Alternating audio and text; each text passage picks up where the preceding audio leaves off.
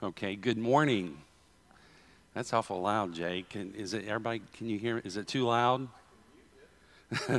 Julie's been trying that for 60 years. Um, good morning. I'm glad. Thank you. I asked the girls to sing that song for me, and I tell you, I about puddled up over there because that little girl. I remember holding her. Good morning. Let's just skip it. I've got good news for you this morning. And good morning, Zoom Church family. If I forget you, not intentional, I love you all too. And um, I've got good news for you today. 27 days from today is the first day of spring. That's good news. You want a round of applause for that? you know, I, I can't help when I hear the word spring, I think about spring cleaning. And I don't know if that's a common thing in housewives today, but when I was a kid, spring cleaning was a big deal. Uh, my mom turned into a different person through spring cleaning. She took it serious. I mean, every crevice of our home would be cleaned. I mean, uh, unbelievable. Now, even before it started, to most people, you think that's the cleanest house I've ever seen, but not in the opinion of Violet Robertson. It had to go through the process of spring cleaning. And I remember I, she would be upset if she heard me tell this story, but I remember it vividly. Uh, you know, we're talking about words and the tongue, how it gets us in trouble, and how it's sinful. I remember I was uh, a senior in high school, and I'd popped in after school, and mom was in the middle of her spring cleaning, and she had everything off the curtains, shears, furniture, everything was, I mean, it was a, in a mess, in my opinion, but it had to be a mess to be clean. And as I walked out the door, I said, Mom, I'm going to work. I said, By the way, I like what you're doing with the place. And uh, I was trying to be humorous, but little did I know there's not much humor at a time and when you've got that mess.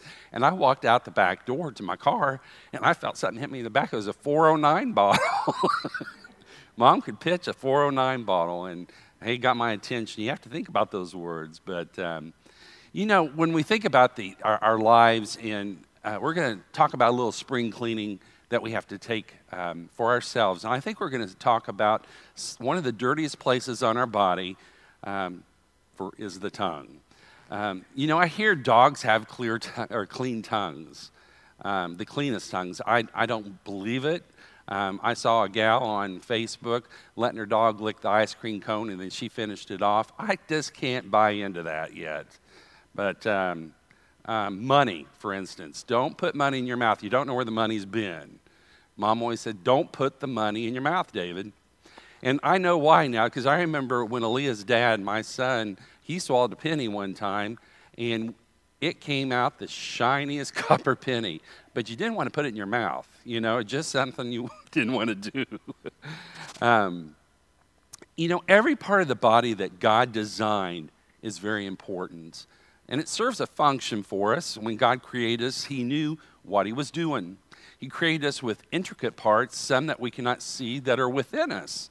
Uh, we can't see our heart, we can't see our liver, we can't see our pancreas or intestines, uh, but we know they're present. You know, if we, if we lose our heart or we, our liver or lungs, if they're completely removed, we cease living. We can see her arms, we can see her legs, we can see her eyes, we can see her nose. Uh, my grand, littlest granddaughter, I like to say, Show me your nose, and she points at everything. Um, but the littlest part that you can open your mouth and see is what? The big old tongue there. Now, I said big old tongue. It is really a little part, and it's, it's a very important part of skeletal muscles that God created. If you think of God as an engineer, it's incredible. You humans couldn't make a human body as intricate as God created us. And that's fascinating to me. But, you know, the tongue lets us taste food, it lets us um, um, speak words to one another, um, and it even helps us fight germs for us. But, uh, and you and I know people that have tongues that run all the time, they talk all the time. Do you know somebody that just talks, talks, talks? I'm probably one of those people. You probably saw think of my face, but um, talking is a good thing if it's positive. But on the flip side, when we talk negatively, that's where problems arise. When we talk about the tongue, it's very obvious that the tongue is much smaller than the human body. The tongue is not as big as the hand, it's not as big as the arm or foot, but nevertheless, the tongue is a very essential part of the body. God did not create, create us with any extra parts. We don't have any extras. And we were created in the image of God. God has no physical body, but He, uh, he uh, created us so we could reflect His image. He's a God of mercy, a God of hope, a God of kindness. And all those attributes, there, there are times when our tongue do not reflect the positive characteristics of our Heavenly Father. We just don't. And this is kind of a hard message. I told Jake this week, I said, um, I've really been convicted this week. I've been slapped around by the Holy Spirit a lot because this is, this is a hard message for me. This is fun stuff. We're going to get into some rough stuff here, guys. When someone takes advantage of us, what is the first thing we want to do from a human standpoint? We want to use harsh words to let them know what we think. When things don't go our way, we feel sorry for ourselves and get upset with people near and dear to us, and we shoot out or spew out words that are negative and they upset them. It's so easy to become negative over the things that happen to us or um, just situations, and we can take our frustrations out on people near us. Again, the words of harshness, impatience, unkindness, hatred, and sadness, they come from our mouth, from this tongue. In the scripture that was read this morning, Tyler, thank you. It was in James 3 9. This verse kind of it jumps out from that whole passage. It says, With this tongue, with the tongue, we praise our Lord and Father, and with it, we curse men who have been made in God's likeness. Paul knows about it. He, he's speaking to it in his word to us. Words are so powerful and they have a tremendous impact on the people around us, for better or even for worse. So it's no wonder the Bible talks so much about the tongue. You know, Proverbs, one of my favorite books, you know, it talks about the tongue. In 18, uh, Proverbs 18, 21, it says, The tongue has the power of life and death Proverbs 12, 18, a reckless word pierces like a sword, but the tongue of the wise bring healing. Proverbs 15, 4, a deceitful tongue crushes the spirit. Proverbs 25, 15, a gentle tongue can break a bone. The tongue of the righteous is choice silver in Proverbs 10 20. And one of the most insightful verses in Scripture is Matthew 12 34, where it says, Out of the overflow of the heart, the mouth speaks. You can be with somebody, a stranger, for maybe no less than, you know, not very long and tell what that person is about or what is most dear to them. We speak what comes out of our hearts. Jesus was saying that our words are clues. They reveal our thoughts and our feelings, and they reveal who we are.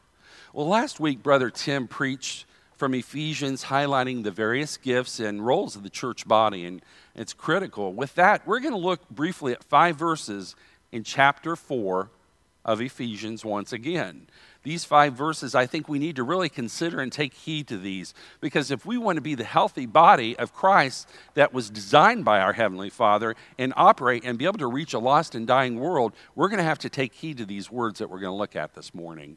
Um, the first verse we're going to look at in chapter 4 is Ephesians 4.15. And if you, you have that verse in front of you, I'm going to read it to you.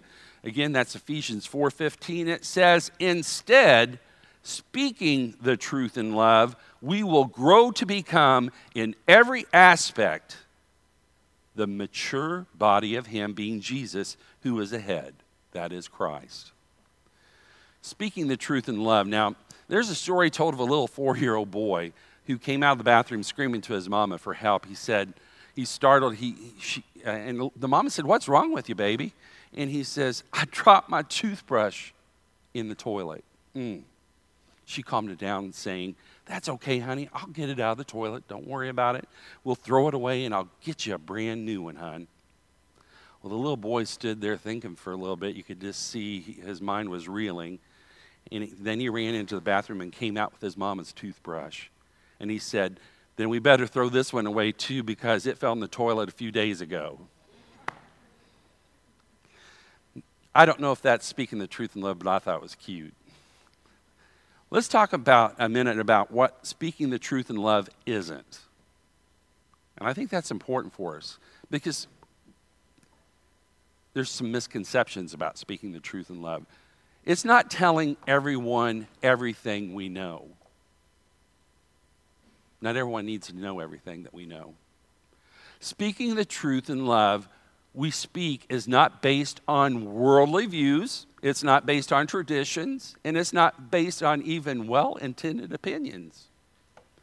Speaking the truth is an excuse to be unloving. A person might say, I just need to be honest. You don't always have to be honest if you can't do it in a loving way. So, what Paul is saying here, though, the verse teaches us that the key to growing to maturity and becoming like Jesus, our head, is learning to speak the truth in love to each other. I have benefited from this and I love it. It's not the easiest thing to hear or do. The love referred here is an agape love, which is a self sacrificial love that works for the benefit of the loved one. We speak truth in order to build them up. Now, the truth that we hear speaking the truth is recommended by the apostle. It's the whole system of God's doctrine.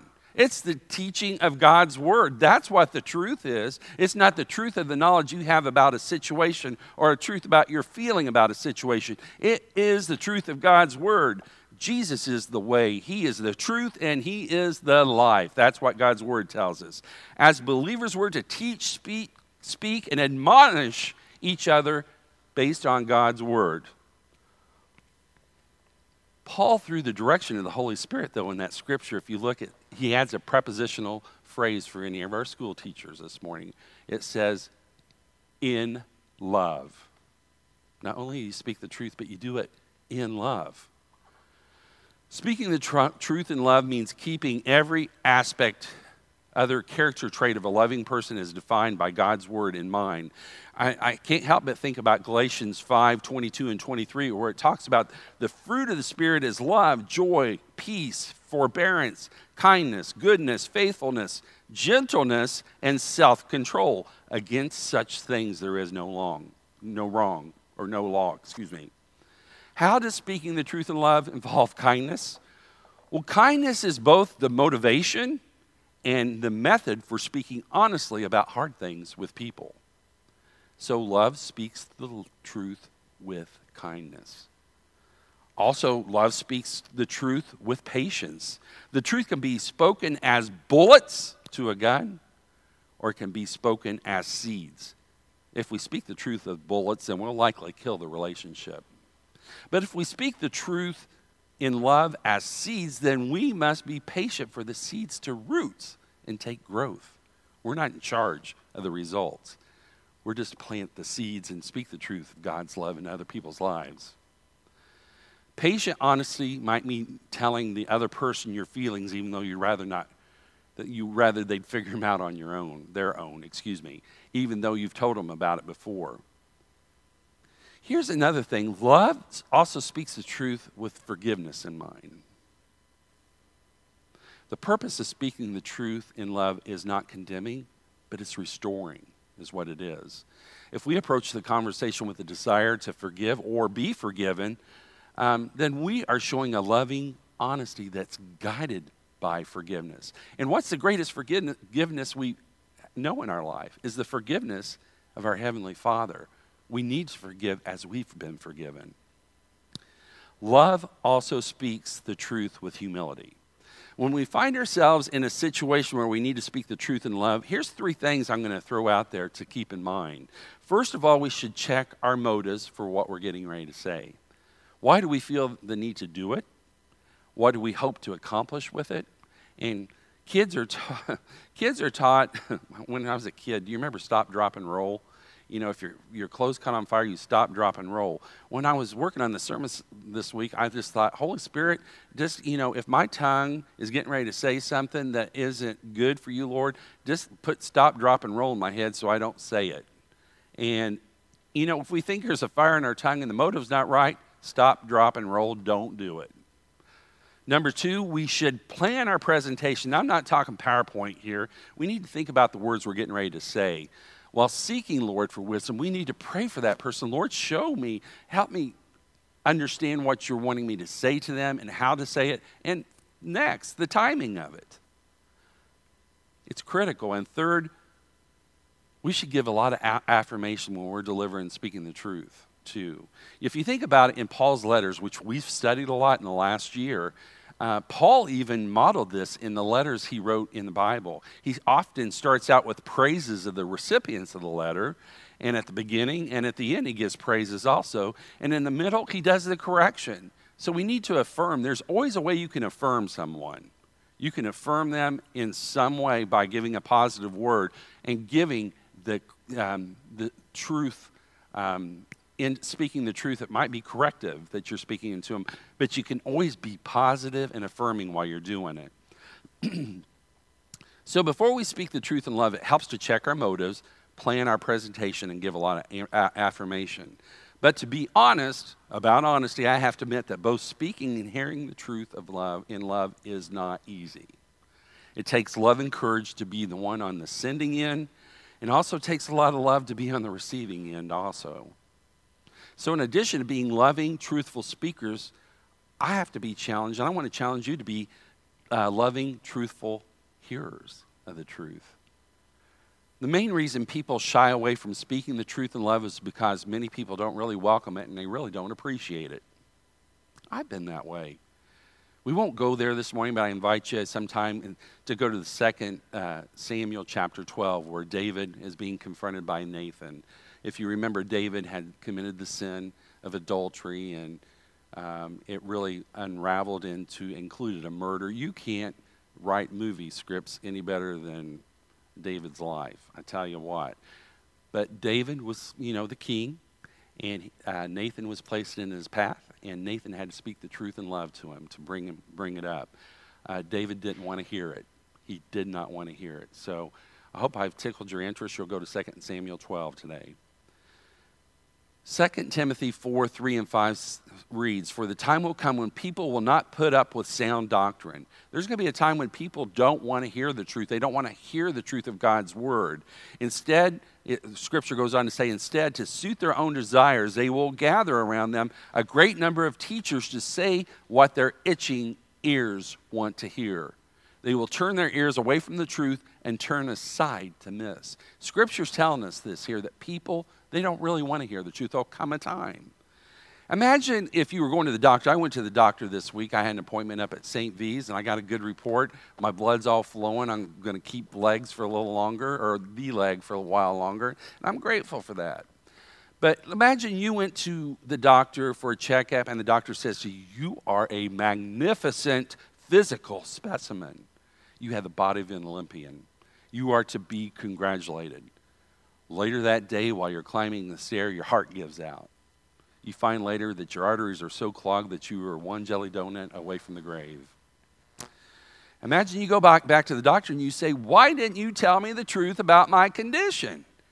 Well, imagine if the doctor says, I knew your body was in worse shape than the Pillsbury Doughboy. But when I tell people, they get offended. And it's kind of bad for business they don't come back. And I want this to be a safe place where you feel loved and accepted. How would you respond to that? What would you say? Don't tell them what I want to hear, tell them what I need to hear. The easier we make it for people to tell us the truth and love, the better off it will be for everyone. There are a number of proverbs, again, in the Old Testament, proverbs that speak of wisdom being someone who is approachable, Proverbs 12:1 Whoever loves discipline loves knowledge, but he who hates correction is stupid.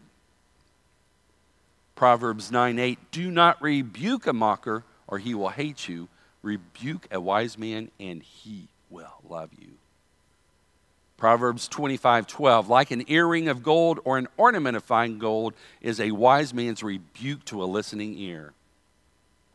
This is one of my favorites. Proverbs 27:6 Pro- wounds from a friend can be trusted, but an enemy multiplies kisses. So let us be eager to condition our minds and hearts to speak the, the truth of God's word to one another. That's my encouragement. And as well as being eager, eager to receive God's truth, another that He has placed in our path that there's people that, that outside of this body that need that truth. Not only here, but this makes us healthy if we learn how to do it here. The second verse we're going to look at is Ephesians 4:25. Uh, just a little further down in the passage, it says, Therefore, each of you must put off falsehood and speak truthful, truthfully to your neighbor, for we are all members of one body. You know, there's many ways to lie. Uh, we don't have to be taught how to lie. That's one thing we do pretty good on our own. We don't have to, somebody, you know, okay, to lie, you need to do this. You know, it's our human sinful nature. Um, Paul uses the word falsehood. The word covers a wider scope. When I say don't lie, the first thing that comes to your mind is you shouldn't tell a lie, uh, speak an untruth. But we can lie with a glance. We can lie by our silence. We can lie with a nod of our head or the shifting of our feet. We can lie by holding back information that another is not aware of. There's a lot of different ways to be uh, carry a falsehood. And the thing that makes falsehood not only detestable, but something that should be considered impossible is that we've been joined together spiritually. We've been joined together spiritually to the one who cannot lie. Lying is diametrically opposed to the very character of the God who has saved us and given us life, and it's opposed to the very life that is in us.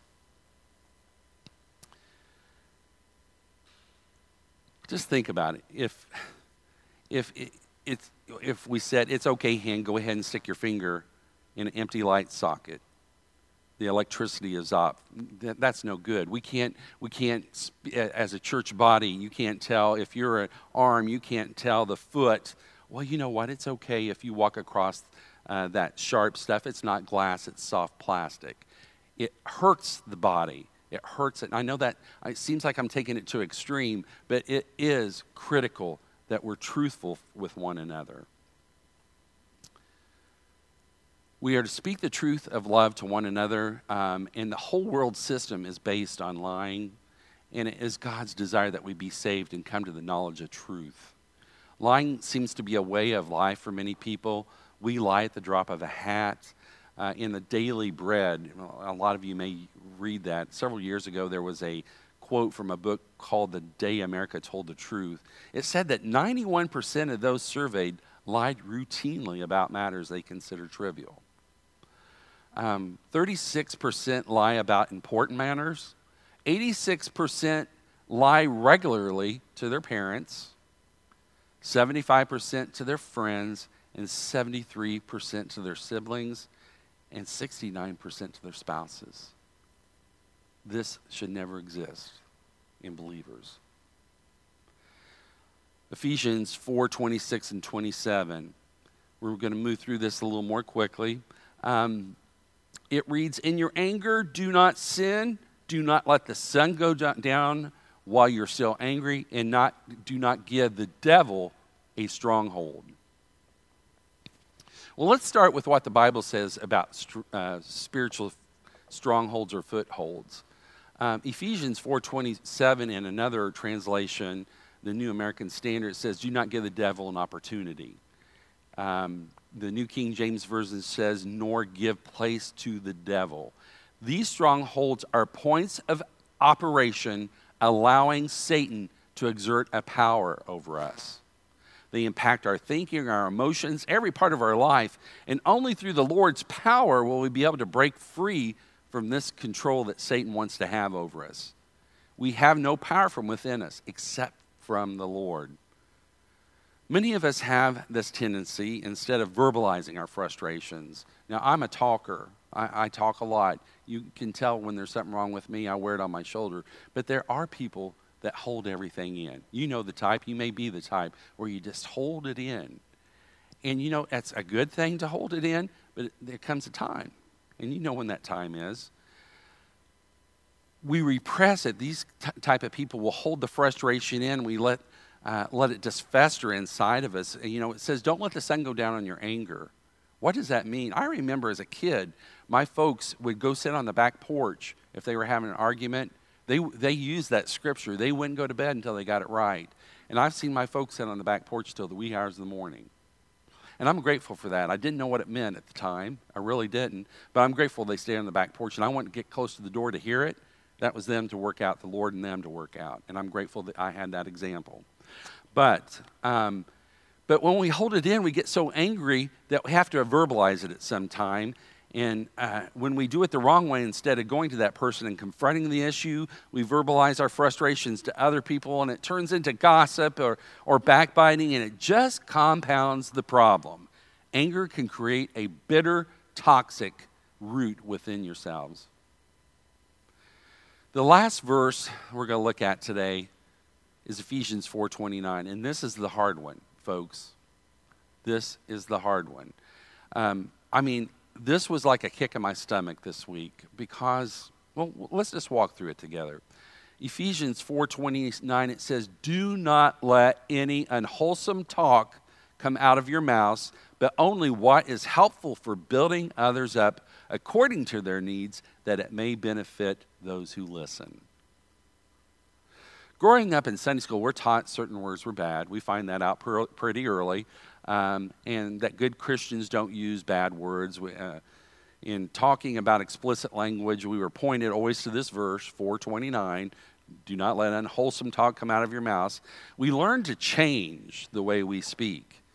We steered clear of music that had the obscene language. I used to just go through me when my son was a young man, and you had to monitor the words of the songs. I mean, still, I don't hear real well, but when I catch a few of those words, it about does me in. Um, but, um, you know, at the same time, we developed kind of clever euph- euphemisms that allowed us to say bad and hurtful things in the way that sounds nice. In doing so, we followed the letter of the law, but not the spirit, ignoring the second part of the verse. It says, but only what is helpful for building others up according to their needs that it may benefit those who listen. Like the Pharisees before us, many of us miss the point of this teaching, I think. While we should be careful what we say, simply cleaning up our words does not clean up our hearts. It does not. Unfortunately, we Christians can be negative, we can be hostile, we can be critical and cruel people to talk to. There are times when we say inexcusable things to and about each other, often over different views of non essential issues. The truth is, unwholesome talk is more about how many four letter, not about uh, how many four letter words are in our vocabulary, it's about our heart attitudes. What attitude is here? What's, what's overflowing to our mouth? Too often we use nice words to say cruel things, like I said. Um, you know, the term bless your heart said many times could be a negative thing. You can tear them down. It just depends the attitude that's behind it. We share things that um, we have a tendency to talk about other people's business that we have no business about. Um, we talk about things we haven't confirmed to be true. Gossip is unwholesome. It's also sinful. And anytime we engage in, engage in a conversation where we seek to build ourselves up or make ourselves look good by making others look bad, that's unwholesome. Here's a basic rule if the person were in the room with you and you were talking about them to their face, how would you say it?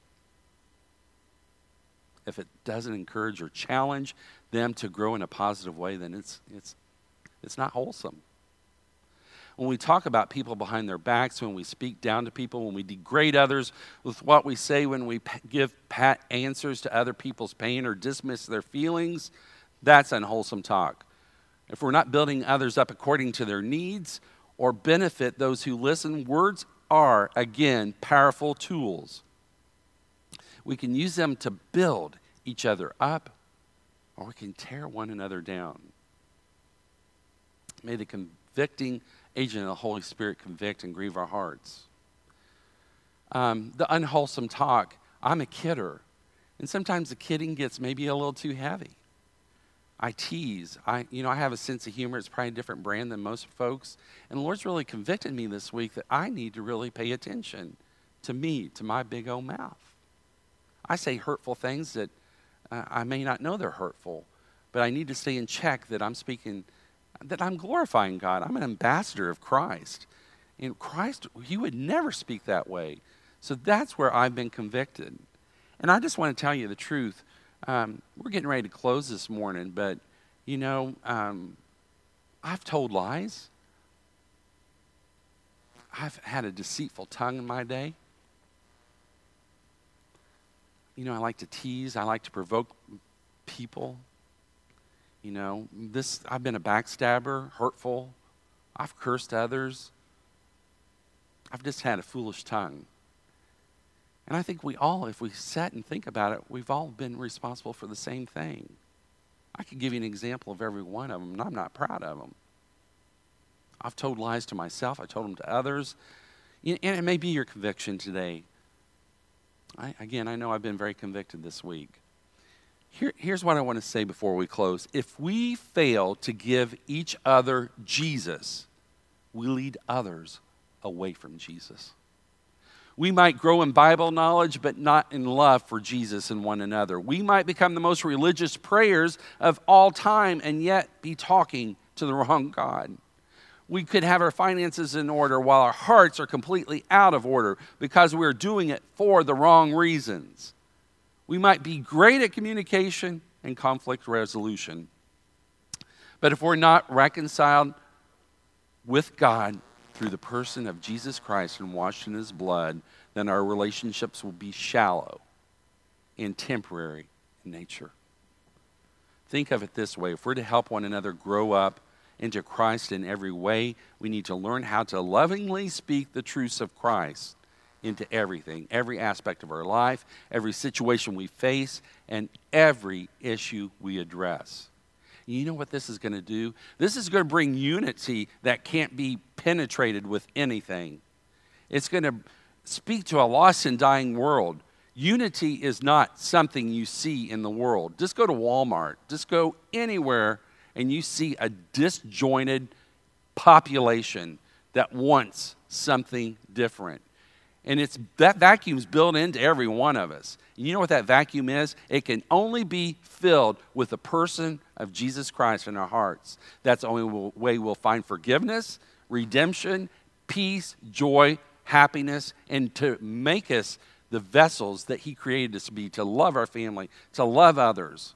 And He can do that. He can take the vilest tongue and He can save that person and bring them up and if that's you this morning, I just pray that the Lord will just convict your heart to, to be all that He. You may not even know Him as Lord and Savior. And if you haven't, it's just a simple invitation Lord, come into my life. I need you. I'm nothing without you. I'm a sinner. And at that moment, Christ will forgive you and set you free.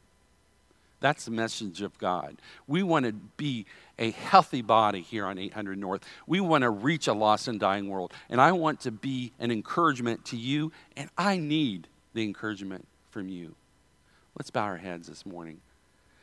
Heavenly Father, I just thankful, I'm thankful for this message, which was, I know for me, Lord. And Father, I, I pray forgiveness where I have failed you, Lord, that uh, my words have not been uh, glorifying to you, where I've hurt others and I've taken kidding a little too far, Lord. Um, your Holy Spirit is perfect, and Lord, it just I pray that continues to convict my heart. Lord, there may be people sitting here or listening, Lord, that just uh, that this message has really convicted them. Lord, just uh, Father, you are the Redeemer, and you can redeem all things, Father, and you can give us strength. You can um, you can do all things. We trust you this morning, and I just pray you'll give us a thirst for more of you, Lord. Draw us close to you, and uh, we just give you praise, honor, and glory, Father. It's in Jesus' name I pray. Amen.